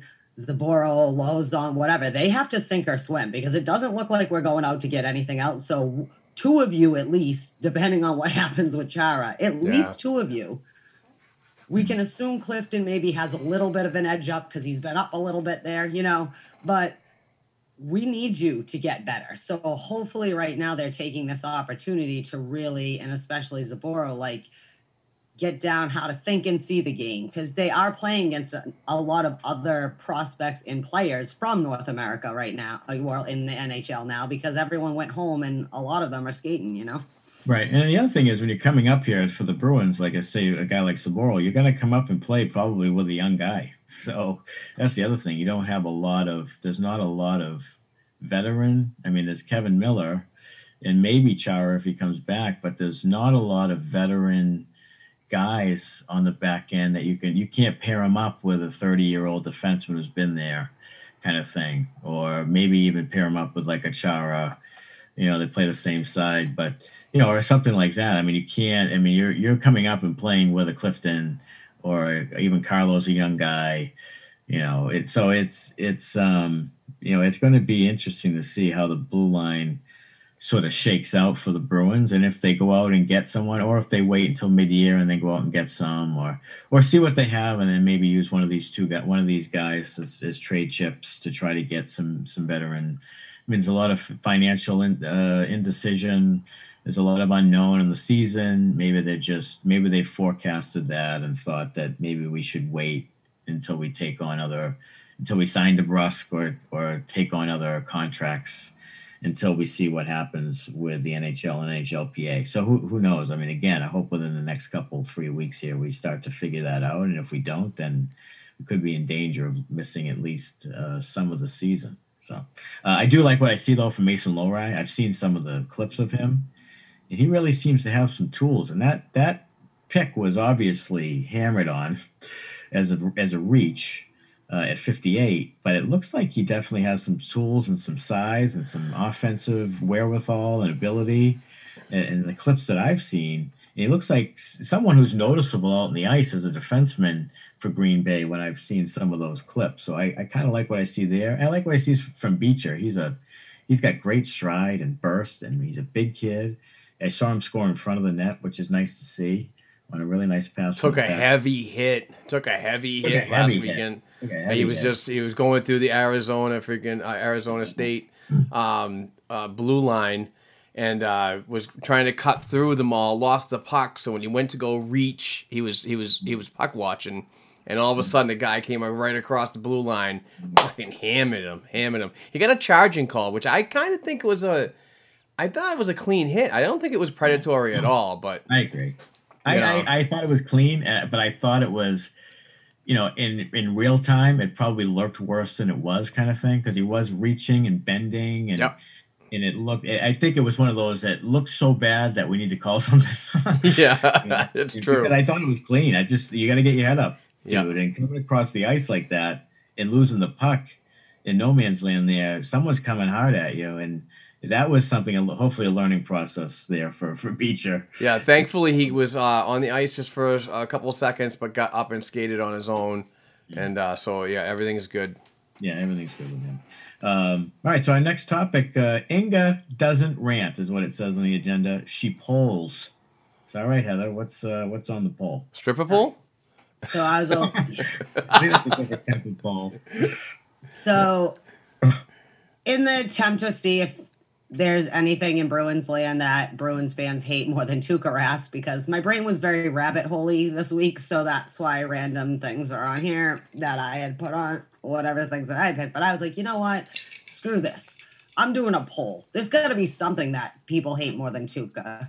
So I was like, this is what confuses me. Again, this was back to the like, I'll never understand this Bruins fan base. So we put Tuukka, oh, first of all, thank you to the 400 something people that voted. I appreciate that because polls are always better with numbers. So even stripper polls, right, Mark? yes. so, um, so we put Tuukka on there, the Bru- Boston Bruins, and the other Bruins fans. And I had to pick a fourth, so I picked Ulf Samuelsson. Now we all know, the three of us know, there's only one correct answer to this poll, and that's Ulf Samuelsson as people commented a lot under. But I also think that's an age thing. Like, you know what I mean? Like there's there. But it made me happy that Tuukka finally did not win a poll for being the worst amongst Bruins fans. So Tuukka got 22%. Uh, the Bruins got 10%. Other Bruins fans 11%, which I thought was funny because you would think that number would be way higher the way that you see people talking that they hate this team and each other. Like, but that was nice. But Ulf Samuelsson, 57%. And there's so many funny comments. Obviously, most people are like, uh, whatever. But Thomas Nystrom, he had put it really should be the other three should really be other Bruins fans and Ulf Samuelsson. And I was like, that is kind of funny. Uh, Chris Blackie's like Turtle Boy, of course, yes, because y'all know. But anyways, if you saw this or you're listening to this, you're like, who the hell is Ulf Samuelsson? First of all, why are you listening to a Bruins podcast if you don't know who Ulf Samuelsson is? He's the bane of this existence here, like there. But there was also some hon- mentions of Pat Maroon, the Jacobs, Don Sweeney, anything Tampa Bay related. Uh, Gila Flair was on there, and the 2015 draft. Um, interestingly, absent from the comment line was the Montreal Canadiens, which saddens my heart. So I thought we could make this into a round robin. We got Ulf won the first round. We'll pick four more random things. like, what do you hate more? You know, so um, but although I did like, as Norm pointed out, that Ulf is the no-brainer, but Matt Cooke could also be a suitable replacement on this list as assholes that we yeah. that's The me, you other guy- said it. I love it. Sorry. Guy I'm not flipping you guys off or anybody watching us on YouTube. I'm just Who was the Canuck- Canucks guy that hit Nathan Horton? He was another guy on my. Uh, Um, um, oh, shoot. Oh, what's his name? Rome. Uh, yeah, Rome. Rome. Yeah, Aaron Rome. Aaron Rome. Yeah. Yeah, for the Canucks blindsided uh, Nathan Horton, which some would some would say helped the Bruins win the cup. Yeah, and Horton went out there and sprinkled the garden water. Yeah. Oh, what a moment. Yeah, What was a great moment. Oh, great moment. Those games at the Garden that that Cup Finals when they basically destroyed the Canucks three games there were just electric, Oh, yeah. electric uh, atmosphere. But uh, yeah, I, I actually put a poll on during the uh, break and uh, on my Twitter, and I put got who is your Brooklyn whipping boy, and there have been nine votes so far. 11% said Tuukka Rask and 89% said Jeremy Jacobs. I also Yeah. have Dave Krejci and Zdeno Chara on there. So those are the four choices. 89% of the nine votes already in like 30 minutes have been for Jeremy Jacobs. So I guess it's still there's still that hatred out there for the ownership. Uh, I just I just voted. Um, it will remain anonymous because this is America, but I will promise to anyone who takes a poll that comes from myself or Matt, all votes will be counted equal and fairly. We don't care who you vote for. right, Everything's- right. It's no electoral system there. You don't get like five points for Heather's. Oh, that's poll. funny. Yeah. Yeah. all right. Sorry. sorry. That's hilarious. But- so on, on Twitter, I don't know. This next item on the agenda is on Twitter. Eric Lindros's daughter Sophie. I don't know if you saw this. If you go to Twitter, it's on all the NHL uh, NHL Twitter site had it, Twitter page. Um, Sophie is giving lessons on skating. It's the cutest thing in the world, And I, a little known fact, I was actually at Eric Lindros's garden debut with the Philadelphia Flyers. I went to that game. I liked Lindros coming out, and the, you know he was obviously the number one pick and a big prospect and a big, you know, a lot of hype behind him. And I remember begging my mother to get me tickets to see uh, on a Saturday night in the Garden. So I did go to Eric Lindros's first game at the Garden. But his daughter's wicked cute, so I don't know if, uh, if you guys any comments on that or saw it. I didn't see it. I, I unfortunately I missed it. Um, I, I'll rely on you and, and possibly Heather to, to fill me in on what actually happened. My apologies for not checking it out.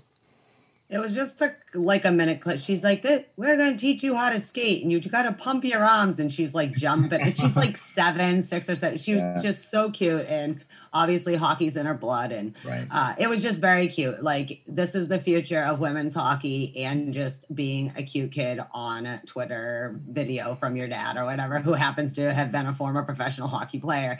But it was just so cute because one for me, like I always say, like I can't. My my older son outskated me by the time he was like six years old. I cannot fall down, but I don't. I wouldn't consider it skating. Like you know what I mean? Like Right. solid. But this little girl, she's like six years old and she's already like jumping. You can put objects Yeah. in a way, but it was just so cute. And You pump your arms like this, like just little kids are so Sophie, cute. so- um, she uh, she obviously has great bloodlines because her uncle Brett was a NHL player too, and she's gonna be, she's obviously going to be playing at some major college or on, on the USA team at some point later on in life because she has those bloodlines and and uh, uh, but it's really cute if you check it out on NHL Twitter had it um, they posted it recently. Uh, you can check that out or just go on Twitter and and, um, and search Eric Lindros's daughter Sophie. Uh, and then uh, next item on the agenda is Bruins TikTok. Now I'm not a TikTok guy. I'm not a, a snap face. Is that what Bill Belichick calls it? Snap face, tick, TikTok, uh, face talk, whatever it is. I don't do any of that stuff. So I'm gonna have to have you, Heather, uh, tell me what the hell this means. okay, so I don't really know. I don't. I never had social media until two months ago when I got my Twitter account. So I'm not. A little I peer have no pressure idea. there to get you on I'm Twitter. understood as the kids have this TikTok thing in which there's little videos, short videos they post, right? So the Boston Bruins apparently have a TikTok page. So let's go back. Do we all remember in the shootout when Brad Marchand skated by the Mm. puck versus Philly? Yeah. So they put this video out with like music. It, I mean, it is kind of funny, but like Brew. One, it's funny because is Brew the Bruins actually hate their own team too because this is not your like t- like who wants to mock their own players on TikTok. It is funny they put it to like this song, but it just caught my eye because a it's hilarious. They're like making fun of Brad Marchand. Two, it's painful to rewatch that because I was so pissed, so pissed. But it's just funny that this we need our social media content from this team is very strange. like you just can't Yeah. like now this is the video you're gonna put out, not like McAvoy with his puppies doing a dance or something funny like that. It's gonna be Marchand missing the puck. But um I had Yeah. said like what in the actual fuck is going on here? like what an but it was just funny. So if you haven't seen the clip, it's on Bruins TikTok, but I don't know how to use Tik. I don't have that. Just so look it on Twitter or Facebook or something. Just Marchand TikTok video. It's funny. I don't think there's, I don't think there's any question that you will not be seeing a black and gold podcast TikTok anytime soon. no, That's not my bag at all. I I am not into the TikTok thing. I think I think what I see on Twitter is enough for me. It's, some of it's funny, but nothing I would want to get involved in or anything like that. But I mean, good on them to explore all areas of social media to get to promote the team and so on. But yeah, mm-hmm. it's just not for me. Yeah, I just So use. Twitter to, Twitter to get my uh, Bruins and, and sports news. I I'm a- feel like I get the most news there. I'm a Twitter, Facebook, and LinkedIn kind of guy, so Yeah. that's about it. I'm with you.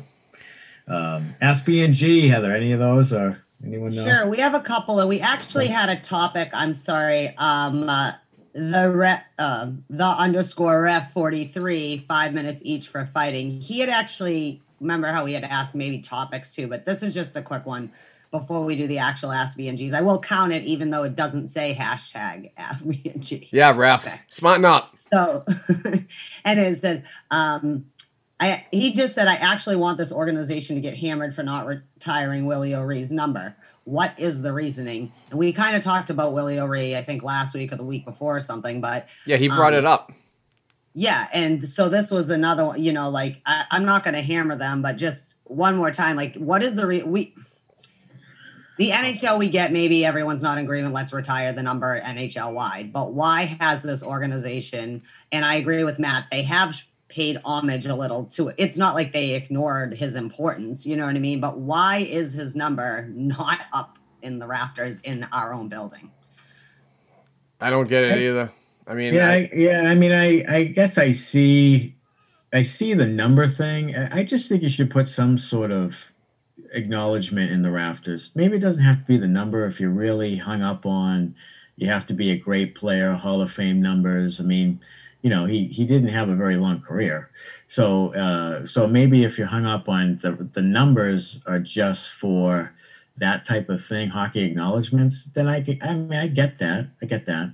But you should put something up there to acknowledge him up next to the numbers and, uh, you know, the, the banners for the, for the, the wins. And I don't know, the, the Adams division banners still up there? I thought that was the most ridiculous thing.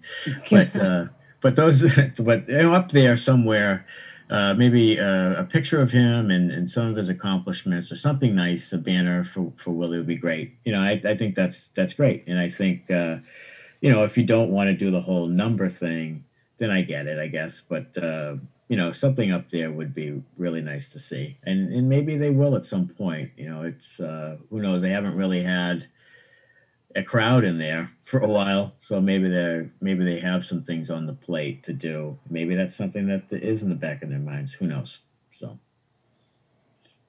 Yeah, I just I I just think it's weird because I get like maybe as a player wise, but he is in the Hall of Fame as a builder. You know what I mean? And right all the other numbers are people who are Hall of Famers, or you know what I mean, or whatever. Mo- I can are can you think of one that isn't in the Hall of Fame too that is also retired by the organ? I can't off the top of my head. I'm trying to imagine the banners real quick. Yeah. But just to wrap it, I just even if you don't retire the number, his number he should have one of those. You know what I mean? Like even if you don't officially retire the number, his number should be up recognizing him with his name and even if it is as a builder more than a player or kind of a nod to both. It does kind of befuddle me. And you'd think especially in this environment to like if a huge conversation this year is like not to get you know but obviously like we've had a lot of like protests and things over people's acknowledging the importance of african americans you know and he's canadian obviously but i mean same thing holds right that it, it just seems like this is almost the right moment to like yes they have you know given lots of acknowledgement i have a poster we got at a game one day it was like an anniversary of something happening with him you know uh, when we had gone to a game, but I it does just befuddle me. Okay, come on, boys. These are the other Ask B and Gs. Oh, thank you very much, Ref. Uh, so, what kind of offensive upside do you think Jack Studnicka will have in his first full season? That's from um, Jacob Abenanti. Abenanti, is that how you say it? yeah, he's a new writer at blackandgoldhockey.com. I've Great. just never said his name out loud. Great question. Um, yeah, I think he's going to have. Uh, he's got some tremendous upside, and and hopefully it's going to be on display because it's definitely going to be needed when um, when this Boston Bruins team is looking for that secondary scoring um, uh, on the top six. I, I have him locked in as making the team, but he also has the availability to go down to Providence too if needed. Uh, hopefully that doesn't happen, but um, if it does, I know he's going to have a, a strong head on his shoulders and, and work hard to get back up at the NHL level. But um, I have him scheduled in as a, an NHL roster, probably on the right side. Um, so we'll see what happens from there. But solid prospect and, and somebody to watch. That's for sure. yeah I, I mean i like Studnicka. i like what i saw because he was noticeable on the ice in the short amount of time he played in the postseason there and he, he you could see that he had some real ability vision hands um, and, and, and some really good offensive tools he's he's not I had an opportunity to talk to Billy Jaffe a while back, and his concern with Jack was that he's still very slight and to take the wear and tear of the NHL season.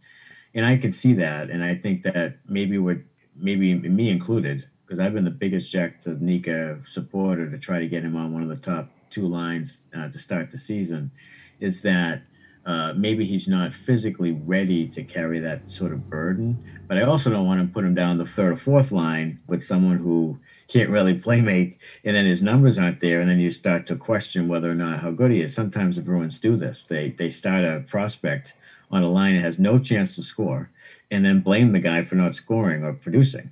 So I don't want that either. I think you need to come up and especially now with Pastrnak out to start the year, I'd put him right on that top line with Bergeron and Marchand and just see what you have for three or four weeks and see if he can uh, produce with those guys. Or if you want to put him with Krejci, you could do that.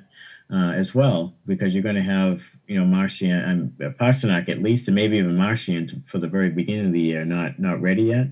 So if that's the case, you have an opportunity here to see what we have in Studnicka, and I like what I've seen in him so far. So I think this might be a good opportunity to do that because of the injuries you had to start the year. Um, so I, I'm I'm an advocate for doing that, and I think he can he could potentially be a guy in your own system that could fill one of those needs you really had uh, as a top six forward um, instead of going out and spending money on a guy. So it's a real he's a he's a very important piece to this, I think, as far as filling out the roster and adding another offensive piece. So I don't know Heather your thoughts on Jack, but I, I liked what I saw and I think that he I'll say this. He seemed to have more ability, raw ability than guys like Bjork and Kuhlman and those guys. He seemed to be more noticeable as a top six guy. Um, I get we're gonna need him, but I also am gonna need everyone to keep it in perspective of like what you said.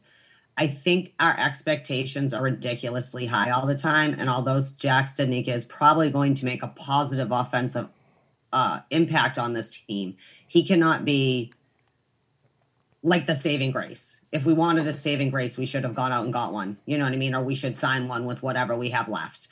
I do think it's an important step for him. I think he's ready to come up and be up, but I don't think he's, you know, filling in on the top line for a week or two is one burden, but like being in the top two lines for a whole season is. And I do think he could use another season of seasoning up, but I think he's in a weird position where he's kind of outgrown his role in the AHL but he's not quite ready for his role in the NHL. So I guess when you get to that point, you got to sink or swim, right? So I expect to see him up on the roster and to make an impact. But my big concern is we very easily can tear down uh, top prospects on this team, especially if we see something good for them for a little bit and we expect that they're going to always have that consistently all the time, and which isn't so in your first full season. You know what I mean? It's just unless you are a natural born stud and I do think he has a really good way to see the ice. Was that you know a what pun? I mean? I know you saw a pun on words. Yeah. yeah, yeah.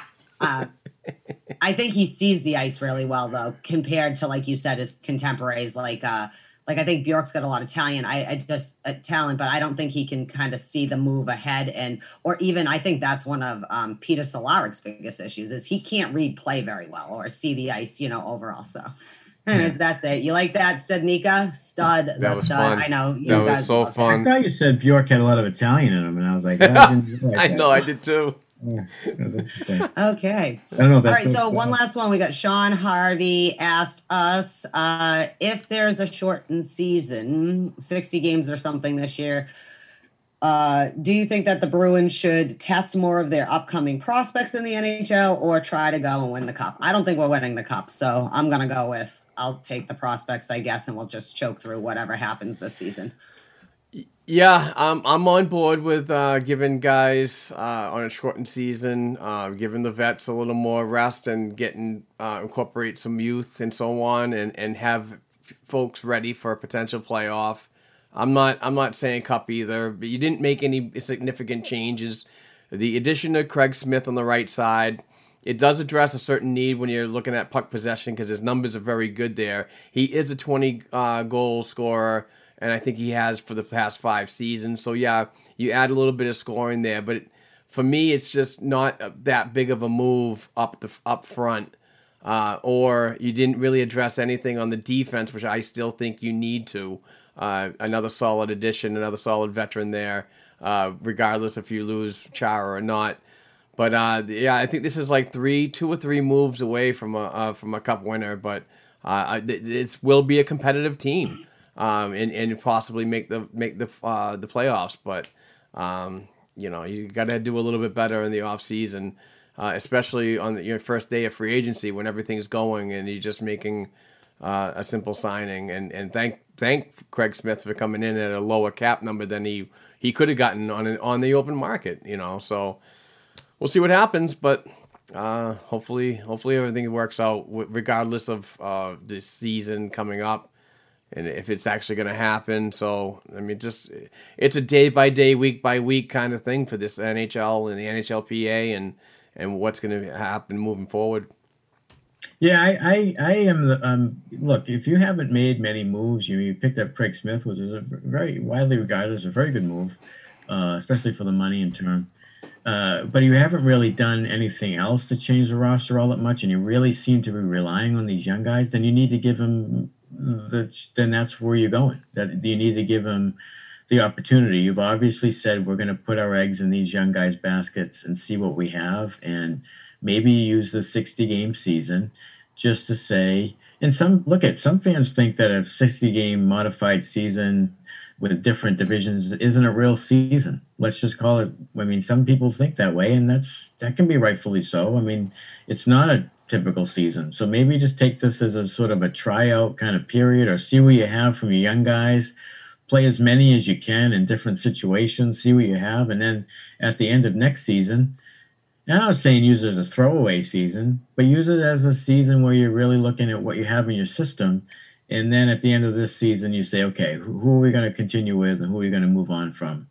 And I, I would be on board with that if he just came out and sort of said that and, and told people that that was the plan. I think that people would understand for the most part. I mean, you're not going to please everybody, but I think people would understand. I think you get into trouble as an organization when you say one thing and do another or you say like you said well we're going to make some major changes to the roster and we have to be really honest with our roster and then you made essentially none so that that's that's where people get irritated is because you're not being truthful.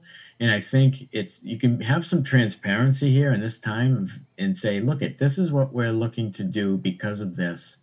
And i think that the majority of people fans out there would understand and would at least know the plan and be able to embrace that plan and see how it works than to say, yeah, you know, we're still trying to win the cup and then really do nothing that makes anybody believe you're trying to win the cup.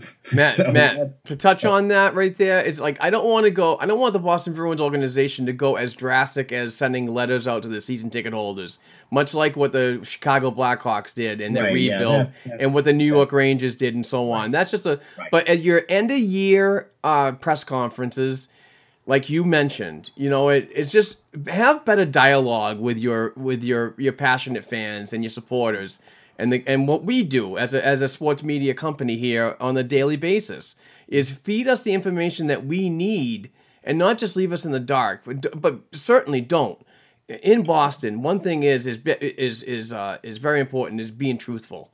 And, and and you said that you're going to make these uh want to make these moves to be a, a better team for the next season, and you didn't. Well, I'm sorry. You basically put your own foot in your mouth, and and and you're up for speculation. Uh, you know when when fans uh, have a little outrage. So by doing that, expect expect the rebound of uh, of hate coming at you because that's certainly what you got. It almost makes you wonder that Sweeney said that thinking as a GM, this is what we need to do. And then Jeremy Jacobs was someone after he said that, pulled him in the office, was like, eh, I don't think we're doing that right now. You know, it, it almost like there was a swerve there. And then Sweeney never said anything else about it, which leads me to believe that he spoke too soon. And he said something out of context. And then the ownership was like, you know what? Now that we're looking at the numbers, not going to happen. And then he tried to get creative with numbers and players and term and and no one was biting no teams were biting and he misread the market which is okay because it's a again it's a different time and it's no one kind of knows what the hell's going on so i wouldn't blame him if he misread it but i think it might have that might have been the case you know he spoke sort of out of context right after the season ended saying this is what we need to do and then upon further review we uh we realized we you know the money's tight and we're not there's uncertainty let's not do it Yeah, one thing before Heather, I want to say is um is uh, what you just said. If Jeremy Jacobs took him in the office and said no, we shouldn't have said that, then you should have said the same thing to Cam Neely before he did it three days later. right right right Sorry, Heather. That's Go right ahead. No, that's kind of what I was going to say is that I mean, I've expressed how I think Cam and Don aren't on the same page anymore because Neely's been around longer, so his ass is the highest under the fire when it comes to the Jacobs. Even though the thing is, like, the president has a lot more of the behind the scenes dealing with the owner than the GM does, right? He essentially answers to that person. The GM's like the figurehead and the talk. I mean, has the power, but is also just the face that has to be the face of the front office. I do think that although they're not on the same page, Cam Neely and Don Sweeney, judging by those pressers that they did a couple days apart, they sounded like they were toeing the party line. You know what I mean? Just like we're in a rebuild, we have to assess, everyone's on the table, la la la. And I'm not quite sure if it's that Don Sweeney misread the market, but I definitely think that they probably misread what their expectations and allowances would be for the season. And it was too late to take it back. And now Neely and Sweeney's asses are going to be on the fire because the fans are going to expect, like you said, don't say it if you don't mean it. You know what I mean? Don't say it. This and that. This is partly why, even with the Torey Krug thing, some fans were pissed because they're like, you didn't even go back and say, all right, same offer, you get three days to decide. Like, you know, even just like that kind of thing. But I do feel like, I don't know who, but one of them made an expectation that they're not going to be able to keep. And that concerns me because that means that we went in three months from like, oh, yeah, we're just going to tweak this team to we are in full on rebuild at this point. Mm-hmm. And I don't even think that's just a pandemic thing. I think mm-hmm. it's a, the direction of this team is they're almost to the end goal with the drafts and everyone, you know what I mean? We've been Yeah. suffering and we're almost to that end goal of Sweeney's original five, you know, three to five year plan. Well, we're a little past that, but not too much farther. And now we're going to blow it up and go a different direction. And that's scary to me, just as a fan. So I don't know. We'll see what goes with that. But that's it. Ask BNG. You asked. We ranted. We talked about it. We mulled. We Thank you for discussed. this submissions too, by the way, and keep them coming. Just use the hashtag AskBNG any time of the week because that Yeah. We that keeps us track. We keep track with everything right there. So keep them So coming. anything that comes in starting the 23rd will apply to next week's hashtag BNG. So if it comes off your brain at nine o'clock at night on a Tuesday, just add the hashtag and we'll go back and find it, Absolutely. which is what I have to do. Thanks everyone for doing that. Any uh this week in Bruins history, Mark? Yes, this week in Bruins history, November 26, 1975, Bobby Orr scored his last goal with the, with Boston in the uh, Bruins 6 to 4 win over the New York Rangers. And actually, this um, brings up uh, uh, a, a little story and uh, and a little promotion too, by the way. But with with that being said by Bobby Orr, I, I just wanted to um, talk about the book that uh, Russ Conway wrote, and it's called Mis- Game Misconduct. And this is about Bobby Orr's agent, Alan Eagleson. And um, Russ Conway has since passed, uh, since uh, last year, I believe. He was a very, very good Boston Bruins writer for the Lawrence Eagle Tribune. And he wrote this book uh, to expose what uh, Alan Eagleson did to Bobby Orr and uh, and the corruption of hockey. So um, I highly suggest you get this book. Uh, Russ is, like I said, a great writer, but he was the basic one that really opened the eyes to um, the FBI and a lot of investigation uh, um, uh, services to look into this guy and see how what he was doing wrong. So uh, kind of like you know Bobby Orr's last goal with the Bruins was kind of like the reason why because this asshole just took advantage of um, of a guy that was just basically uh, a, a New England legend, a world legend in the in the in the hockey uh, community, and you know uh, could have been an owner of the Bruins. Uh, you know, I, I'm hearing that the there was an offer by the Boston Bruins to get Bobby Orr involved in the organization, and Alan Eagleson steered him away because I don't think he was getting a big enough cut on his end or or whatever. But I highly recommend you read the book and and and uh, explore how much of a piece of shit this guy was, but and what he did to it. Just an absolute legend and a great guy. And thankfully, Bobby has had uh, done excellent uh, in business ventures and things, so he's been able to rebound. Uh, a lot of a lot of athletes get taken advantage of and then really struggle afterwards. And and Bobby's been able to persevere through it. So thankfully for that. But that's uh, that's a book I definitely want to read. I actually have the autobiography Bobby had, and I I love this talk about pond hockey. He had a lot of he had a section there about playing pond hockey, which I think was really cool just to hear a guy just playing hockey out in the pond who was you know arguably the greatest hockey player ever just out playing on the pond and how much he loved that almost as much as playing in the league like just and that's really cool to see uh, what type of guy and sort of regular guy he was. So um, i'll have to check that uh, book out for sure. Just a quick update on my uh, on my poll. Who is your bruins whipping boy? There's been 42 votes so thanks everyone for voting Tuukka Rask at 26%, David Krejci at 5%, Jeremy Jacobs at 69%, and has not received a vote. of 42 votes. So Jeremy Jacobs is the whipping boy so far at 69%. It's on my Twitter at OOB Cards. Uh, I also tagged Black and Gold Pod, so it's on for five days. So if you guys haven't seen it yet, hop on Twitter. Yeah, the the Tuukka haters aren't awake yet. Yeah, they're not. Yeah, I'm sure they will be late at night. It'll, it'll, they'll get a boost when it, Oh uh, God, that's yeah. mysterious truck of Twitters. So it's time to give thanks. Uh, I do I do want to say I give a lot of thanks to the people who read our content on blackandgoldhockey.com. We've seen an enormous amount of views and a spike in views since we've made the changes in the website and you know great uh, work by Mark and by I know that Andrew Taverna does a great job for us on there and there's uh, many people who contribute. We have a whole host of writers. We actually added three or four new ones lately. So welcome to those folks too. Check us out. We're still banging out articles once a day at the very least. And uh, so check that out. But I just wanted to give thanks to everyone who listens to the podcast, everyone who contributes on uh, by by viewing our articles and, and and also interacting on Twitter and you know that good interaction we had uh, even the positives and the negatives it's all it's all great because it shows you're listening and, and reading so that's my good thanks I do want to touch on one thing about the uh, the rankings for on Chartable. I'm not sure if people know about this, but as podcast content uh, providers, we get uh, emails from people that are tracking our podcast. Now it's a it's a it's a big up and down world. It's nothing consistent. But I do want to mention that our podcast was the 23rd highest uh, on Apple Podcasts at one point, and the first was Spittin' Chicklets. So that's uh, pretty good. I mean, we're higher than uh, uh, uh, Dreger and um, the Dregs.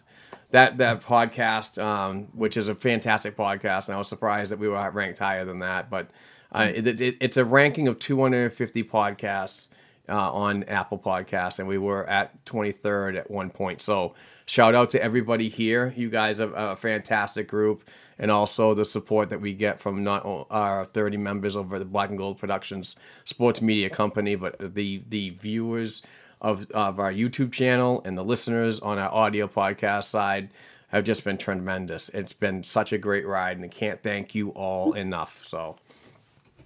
Excellent hey heather anything you're thankful for other than uh you know i don't know I'm I'm grateful for a lot of things. Uh, firstly, I'm grateful that we got to this point in the year because it's, it's been a long, long year, and I'm happy to celebrate Thanksgiving with uh, you know a, at least your direct family because we can't have gatherings this year or whatever. But um, it's been a long year, so I'm thankful to just I guess be here and be able to hang out with you guys every weekend. And uh, I'm super thankful to everyone who supports Black and Gold and from Mark from the first episode and articles he was dropping through him, you know, him, us becoming an LLC and just the growth and all the awesome writers and all the people who support us from uh, our super serious stuff to our silly stuff like, you know, our apparently our new Twitter poll kind of thing we're going to be doing that will be fun. We'll bounce back and forth putting things out there. So I don't know. I just want to say thank you and happy Thanksgiving to everyone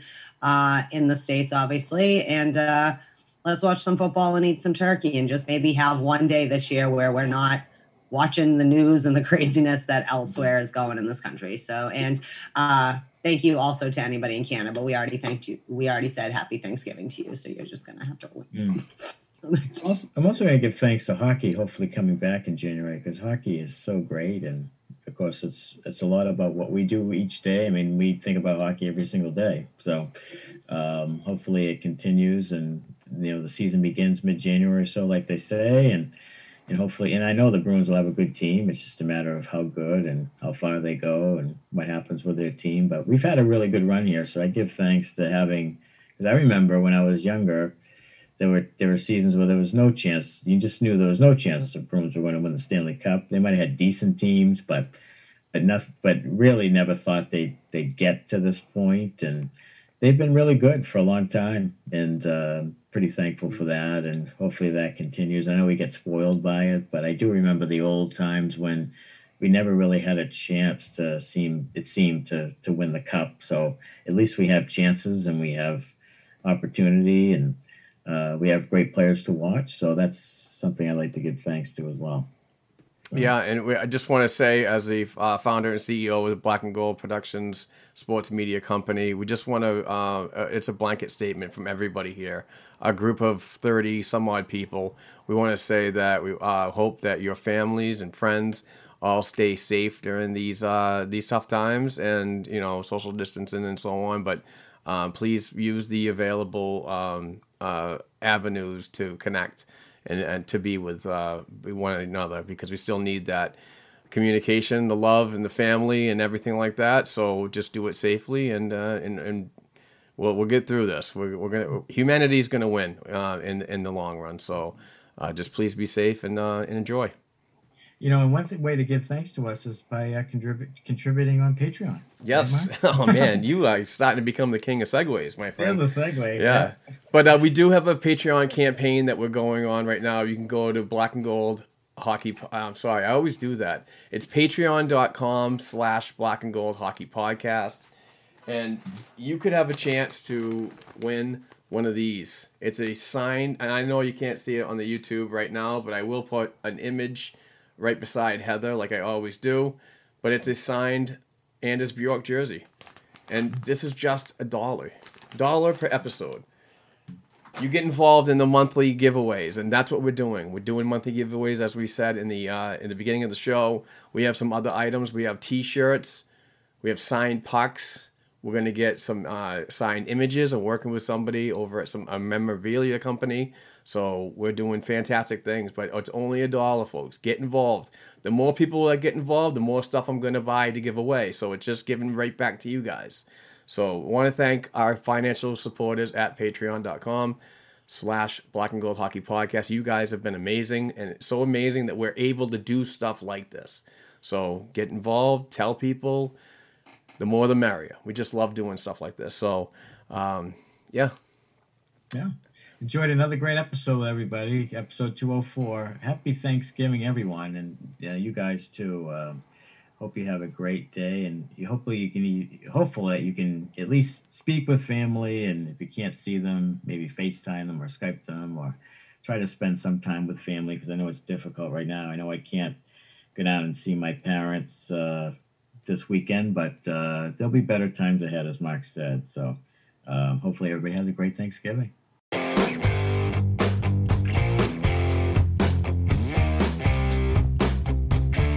Thanks again for listening to and supporting Black and Gold Hockey Podcast. Please share the show with your friends and family, and don't forget to subscribe to and leave a five star rating for the show on your favorite podcast platforms such as Apple Podcasts, iHeartRadio, Spotify, and SoundCloud. Between shows, help us keep the Bruins talk going by visiting our website, blackandgoldhockey.com, by sending an email to blackandgoldhockeyblog at gmail.com, and by following the show on Twitter at blackandgoldpod. Peace out.